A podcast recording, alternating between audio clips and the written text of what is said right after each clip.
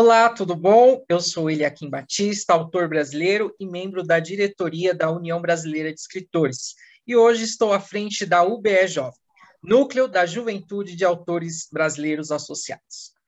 Fundada em 1958, a UBE, União Brasileira de Escritores, é uma sociedade civil representativa em âmbito nacional luta pela defesa da liberdade de expressão, direitos autorais, difusão da cultura e da democratização e do acesso à informação. Esse é o programa Jovens Autores, que visa entrevistar escritores que participam da UBE Jovem. O entrevistado desse vídeo é nada mais, nada menos que o meu xará, Eliakim, só que Eliakim Ferreira de Oliveira e com K, quando o meu é com Q. Ele tem 26 anos, é paulistano e autor de quatro livros, sendo o mais recente deles Contrata-se um Cronista, Paga-se Bem, Crônicas, Contos e Desenhos, pela editora Versos Encantos, publicado em 2021. Para a entrevista de hoje, também contamos com a participação do nosso presidente, Ricardo Ramos Filho, que nos dá um olá e boas-vindas. Tudo bom, Ricardo? Boa noite, Eliakim. Boa noite, Eliakim, boa noite. É, boa noite a todos. É um prazer estar aqui hoje é, nessa iniciativa tão bacana da UBE Jovem, entrevistando um, um, um, um, autor que está começando, um autor jovem, pode até não estar começando, mas é um autor jovem, um autor que é, já tem aí quatro livros publicados, mas com quem é sempre importante a gente conversar e conhecer um pouco dele. Então agora vamos conhecê-lo. Olá, Eliakim, tudo bom? Tudo bem, Eliakim. Prazer de estar aqui, fico muito contente com o convite. Legal. É, Eliakim, vamos começar esse bate-papo. Eu quero saber como que você chegou no mundo dos livros e também que você brevemente se apresente para a gente. É, bom, atualmente eu, eu, eu Bom, eu me formei em filosofia, tenho 26 anos, atualmente faço mestrado em filosofia, como disse o Eliakim, tenho quatro livros publicados. É, o Polióptico, que foi publicado pela editora Córrego, o Gabriel Colignac. O Canteiro de Obras, que foi publicado pela é, editora Versos Encantos. Um livro de contos, que é uma mesa de tamanho normal e outros contos do tamanho do bilhete do suicida, foi publicado pela Ibs Libris, e o livro mais recente que você citou.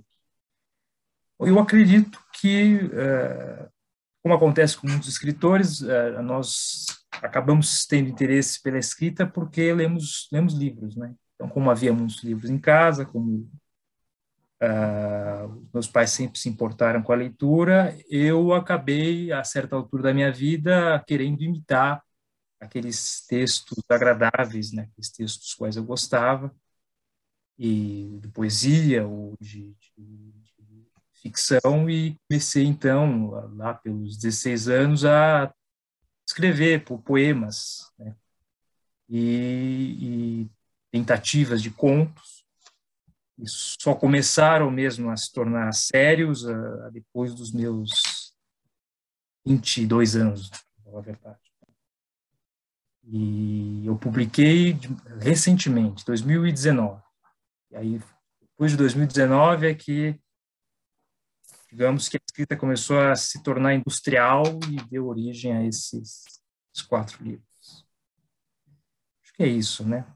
Não houve assim nada tão especial, digamos assim, um momento de, de iluminação que me levou para a literatura. Foi o interesse pelos, pela leitura, né, e a possibilidade de escrever coisas que pudessem ser tão boas quanto aquelas que eu leio, né. Legal. É, Eliakim, me fala um pouquinho desse seu projeto mais recente, que é o Contrata-se Cronista. Ah, sim, esse é, eu comecei a escrever crônicas para o site da editora Corre. E, e li, sempre li muitos cronistas, né? O Ben Braga, Paulo Mendes de Campos, é, as crônicas do Dalton Televisão. Então, eu combinei com o Gabriel Colignac, da editora Corre, que publicou inclusive um Cláudio Villa, que se eu não me engano foi presidente da UBE, né? E comecei a escrever crônicas lá. Uh, e a primeira crônica que eu escrevi no site da, da editora Córrego foi uma crônica de apresentação, né? Crônica é um gênero hoje que não tem o mesmo impacto que tinha uh, até a década de 80. Então, eu uh, a crônica, a primeira crônica, que era de certa maneira tentar revisar o sentido da própria crônica, tem esse título Contrata-se cronista, paga-se bem.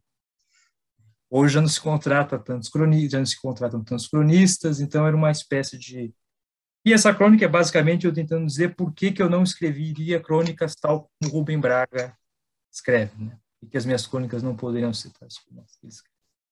Depois eu passei a escrever crônicas para o site da editora Versos Encantos e comecei a, a, a fazer desenhos para acompanhar essas crônicas.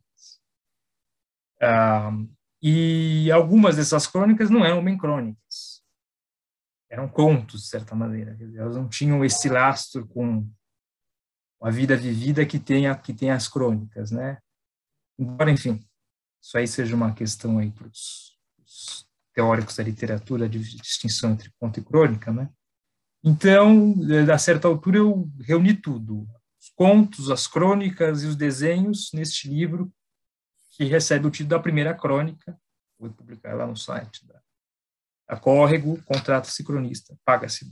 Virou uma espécie de anúncio. Inclusive, ela tem esse desenho aqui, que eu fiz, né, que é um cronista com uma placa, uma placa como essas que a gente vê no Largo 13 ou no, no centro da cidade, que é né, precisa de cronista. Então, essa foi a. Um amigo até comentou comigo quando comigo, disse isso para ele, eu falei assim, ah, eu vou começar a escrever crônica, ele que falou comigo, um amigo que é formado em letras até, ele disse assim, mas agora não, não fazem mais crônica, agora é o podcast. Então, mas aí, enfim, fazia mais fazia sentido, então, uma crônica que colocasse essa questão. Tá jóia, bacana. É, entendi, entendi. É, Eliakim, me diz uma outra coisa, como que as pessoas podem acessar, então, é, as suas crônicas que você coloca sema, semanalmente no site da editora. É, o, o, site da editora Versos Encantos, se não me engano, é versosencantos.com.br. Se não for isso, é só colocar Versos Encantos no Google, Crônicas, talvez é o site da editora. E lá tem uma categoria Crônicas, e também tem uma categoria Eliakim Oliveira. Clicando em uma e outra, a pessoa acessa os meus textos.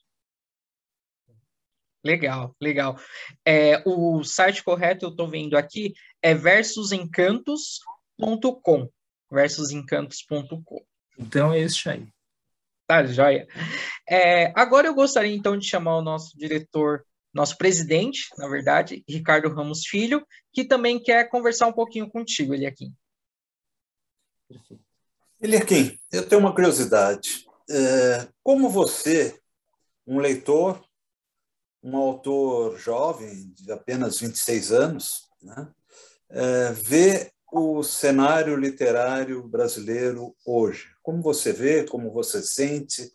É, o teu olhar é pessimista, é otimista? Como você enxerga o que está acontecendo hoje no Brasil, no mundo literário? é, depende do, ponto de vista. Do ponto de vista dos autores e da, da produção literária, eu estou otimista. Eu vejo muita gente, sobretudo nessas editoras independentes que eu acompanho, né? a editora Córrego, a, a Versos Encantos, que é uma editora também independente, a Patuá, é, sempre, sempre tem autores novos, todo ano estão publicando bastantes livros. A, a editora Ibis Libris, né, que publicou a, uma mesa de tamanho normal, mas é, eu, não, eu agora eu não sei, eu, eu não sei se eu estou correto, eu, eu não sei se se o problema hoje da literatura é o escritor ou o leitor. Há muitos há muitos escritores, mas eu não sei se está se está aumentando a leitura esses textos que vêm sendo largamente publicados. Eu não sei se, se as editoras estão conseguindo um, é, potencializar a difusão desses livros. É, talvez talvez a, o advento das mídias digitais contribua para essa é, espécie de dissolução da, da, da, da, literatura, digamos, em sentido mais tradicional, essa literatura que é publicada em livros, que é posta em livrarias. Né? Eu tenho a impressão de que as pessoas não estão lendo tanto quanto quanto liam, não lendo literatura em particular. Elas estão lendo mais porque elas estão lendo o dia inteiro, afinal de contas, elas estão com o celular na mão, mas eu não sei se elas estão comprando mais livros, elas eu tenho a impressão que não. Então, eu acho que o, a, a, estou um pouco pessimista em relação ao público é, e estou otimista em relação aos, uh, aos escritores. No fim das contas, pelo menos a gente se lê, quer dizer, então a gente manda o livro para os nossos amigos escritores, a gente se lê, né? Mas o problema é que isso não pode virar, é claro, uma espécie de, de república dos escritores, apenas que se lê entre si não conseguem alcançar o público que não é escritor. Mas, uh, ele aqui, uh, essa impressão, vamos dizer, no viés pessimista, porque você trouxe antes um viés otimista, né? É. Mas essa impressão num viés pessimista, essa impressão que você tem é, de que o número de leitores no país talvez esteja diminuindo, diminuindo comparado com o que talvez tenha sido é, no passado, é, vem do quê? O que, que te, te traz essa impressão? É uma coisa, vamos dizer, é, de, de, de, achômetro mesmo, de botar. Eu, eu acho é, que, é, que é, um, é um achômetro, tem a ver com, com a experiência pessoal. Eu vejo menos leitores por aí, por onde eu ando. Sim. Pelo transporte público. Eu vejo menos leitores uh, de livros, menos leitores jovens. Uh, porque leitores de livro, de literatura, porque eles leem muito, mas eles leem celular, celular, internet. Uh, então, é, é, mais por achômetro mesmo. E hum eu, eu, e por conta disso também, pelo menos na minha experiência pessoal, eu converso muito sobre, sobre os livros, os meus livros, os livros é, que estão sendo publicados, com pessoas que são de um meio que já é intelectualizado, um meio que já está consolidado intelectualmente. Eu, eu, a, a impressão que eu tenho é que é, este, este meio não está, não, ele, é, ele, está, ele está um pouco fechado, não está conseguindo é, ser acessado, enfim, por esse leitor que, que é o leitor aí do cotidiano, seria o leitor do cotidiano, enfim, leitor que a gente, que a gente encontra no Zona. Eu não sei, a gente deveria, eu não sei quais são os dados, eu não sei como é que está. Eu sei que a venda de livros não está tão boa assim. Uhum. Elas não estão. Não. Maravilha, maravilha. É nesse sentido, né? Agora, eu acho que Claro que isso depende também, depende da escola, depende da educação. Eu acho que uma melhoria na escola, uma melhoria na educação, com certeza haverá um aumento do número de leitores. Mas eu tenho a impressão que tem diminuído. Uhum. Legal. Bacana. Bom, é, e Eliakim, eu quero saber agora quais são os seus próximos projetos literários, se vem novidade por aí. Enfim, fala para a gente aí para os leitores que nos acompanham agora. Certo. Então, o primeiro, livro, o primeiro livro foi de poesia, que é o Polióptico, né, este aqui, foi publicado pela Córrego. A capa é um, uma mosca, né, o rosto de uma mosca, que é um livro sobre a, a digamos assim, uma experiência poética da visão, né? E ele eu, eu tomei como uma espécie de investigação, uma investigação poética. O segundo livro de poesia, que é o Canteiro de Obras, é, é este aqui, é, eu, é um livro de poesia em que eu tento um, uh, promover uma espécie de investigação poética do, daquilo que eu chamo de praxis dura. São as profissões duras, as profissões é, manuais, né? a profissão do pedreiro, a profissão do pintor de paredes, do, do serralheiro, enfim, quer dizer, dar um tratamento poético a essas atividades que, são, são mais duras né, e que aparentemente estão distantes da poesia. E aí, é, eu, o meu o, o, tem dois projetos poéticos. Um projeto poético que será é um, são disputas poéticas. Eu uma, uma, uma moça, uma poeta, uma, uma poeta chamada Viviane Carnizello, eu a gente resolveu escrever sobre objetos, sobre objetos concretos. É, por exemplo, um, poema sobre cadeira, por exemplo, não sobre o vaso chinês, quer dizer, não é também não é poesia parnasiana, mas enfim, sobre objetos mais concretos e e ela escreve de um ponto de vista dela e do meu ponto de vista. Assim, como é que a poesia pode desvelar os objetos? Espécie de fenomenologia. Já fiquei curioso. e aí são disputações, como tem são disputas. Teve um, houve um, um filósofo chamado Francisco Soares que escreveu um livro chamado disputações metafísicas, ou disputas metafísicas. Essas são poéticas, disputas poéticas. E aí, numa coluna fica, um, fica o meu poema, na outra coluna, o poema dela. O meu poema é um, é um si, o poema dela é um non, e vice-versa, como se fosse como se fosse uma disputa medieval, né? E o editor da, eu escrevi um poema emulando o galego português, né?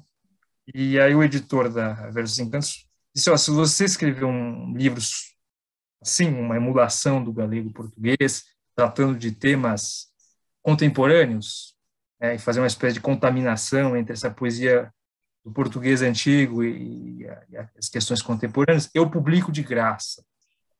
Então, eu estou trabalhando nisso também. Então, estou usando essa poesia medieval para eventualmente escrever, emulá-la, né? trazer elementos dela, enfim fazer uma espécie de, de contaminação entre o, o, contemporâneo e esse mais antigo possível aí da língua portuguesa. E os, os, contos que vêm sendo publicados lá no site da editora Versos Encantos, depois vão ser compilados. São esses, esses projetos literários. Bacana. Parabéns, então, aí, por sua vida de escritor. E agora, para encerrar nossa entrevista, já estamos chegando no final do nosso bate-papo, eu quero que você deixe uma mensagem aí para esses leitores. Você falou que é, vê um número de leitores diminuindo no Brasil, então vamos incentivar aqueles que já leem e aqueles que não leem, que vejam essa entrevista ou pelo Spotify ou pelo YouTube, que comecem a prática e o prazer da leitura. É bom esse livro que, a gente, que eu vou escrever com a, com a Viviane Carnizello, é, a minha ideia é que a poesia é uma forma de conhecimento. A, poesia, a poesia, como dizia o, o Eluar, né, ela dá a ver. E eu acho que a literatura em geral é, leva a isso, quer dizer, ela dá, dá a ver o inaparente, o o, o, o, o que é, o que não é evidente. Então, ela é uma forma de conhecimento do próprio mundo, né? E eu acho que é por isso, e é nesse sentido que eu estimulo a leitura de, de, de literatura mesmo, seja, seja ficção, seja, seja prosa, seja poesia, ah, como uma forma de desvelamento do próprio mundo, né? conhecimento, aprofundamento do mundo. O mundo da vida mesmo, né? vida vivida. É, eu digo no polióptico que é o que faz com que você veja a cobra que se você não visse picaria, né? Como, diz, como dizia minha avó, né? Ó, se isso fosse uma cobra, mas é aquilo que está na sua frente, que você não vê. A literatura traz isso, traz isso, e eu acho que é por, por isso que é importante a leitura, em livro físico ou no celular, né? mas que seja literatura. Legal. É, Eliakim, te agradeço por esse bate-papo. Jovens Autores fica por aqui. É, Continue na UBE conosco, na UBE Jovem, que vai vir aí diversos projetos nesse ano. E não se esqueça do mundo da literatura. Muito obrigado mesmo por esse bate-papo. Eu é, queria também te mandar um abraço, Eliakim. Foi um prazer ouvir você, conversar com você. E pode contar com a gente. Nós estamos aqui. O que você precisar da gente, é, tenha certeza que você é um, um sócio muito querido. A gente vai estar junto de você para o que você precisar. Viu? Muito obrigado pela sua presença. Muito obrigado. É, Ricardo, também agradeço pela sua participação, pela sua disponibilidade aqui nesse episódio, nesse programa dos Jovens Autores. Obrigadão. Um abraço a todos. Ficamos por aqui, então. E você que quer conhecer mais da UBE, acesse www.ube.org.br. Você que é escritor, aguardamos a sua associação para estar junto conosco. E você que é leitor, conheça os associados da UBE e também as nossas lutas e causas. Agradeço a participação e até o próximo episódio. Tchau, tchau.